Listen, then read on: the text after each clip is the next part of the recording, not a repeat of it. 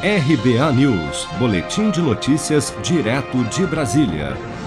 O governador do Ceará, Camilo Santana, anunciou na noite desta quarta-feira que, a partir desta quinta-feira, dia 18 de fevereiro, todo o estado terá toque de recolher entre 10 horas da noite e 5 horas da manhã, exceto para serviços essenciais.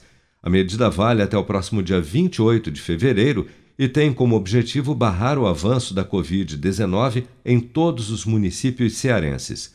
Para o governador Camilo Santana, o crescimento alarmante do número de casos de Covid no Ceará se deve principalmente às aglomerações durante as festas de fim de ano. Dos dados de UTI, no dia 19 de setembro, que foi quando praticamente a pandemia esteve na sua curva, menor curva, depois daquele pico que nós tivemos em maio do ano passado, nós tínhamos 49 pessoas em leitos de UTI no Ceará. 49, dia 19 de setembro. Dia 18 de janeiro desse mês, desse ano, nós já tínhamos 226 pessoas em UTI. Era por isso que nós sempre alertamos que a pandemia não acabou, por isso nós é, pedimos que as, as pessoas não fizessem festa de final de ano, não se aglomerassem.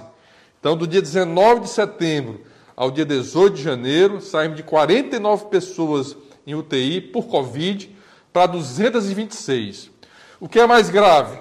Que de janeiro para fevereiro, do dia 18 de janeiro para o dia 17 de fevereiro, nós pulamos de 226 pessoas em UTI Covid para 652 pessoas hoje em UTI por conta da Covid no Ceará. Além do toque de recolher, o governador do Ceará também decretou a suspensão das atividades presenciais em escolas e universidades públicas e particulares a partir desta sexta-feira, dia 19. Festas ou eventos comemorativos em ambientes abertos ou fechados públicos ou privados de qualquer natureza estão proibidos. Espaços públicos como praças, praias, calçadões e campos de areia serão fechados diariamente a partir de 5 horas da tarde.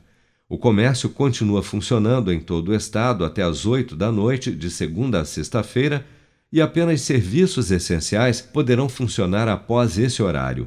Aos sábados e domingos, restaurantes só poderão funcionar até às 3 horas da tarde e o comércio em geral, inclusive shoppings, só poderão ficar abertos até às 5 horas da tarde em todo o estado do Ceará.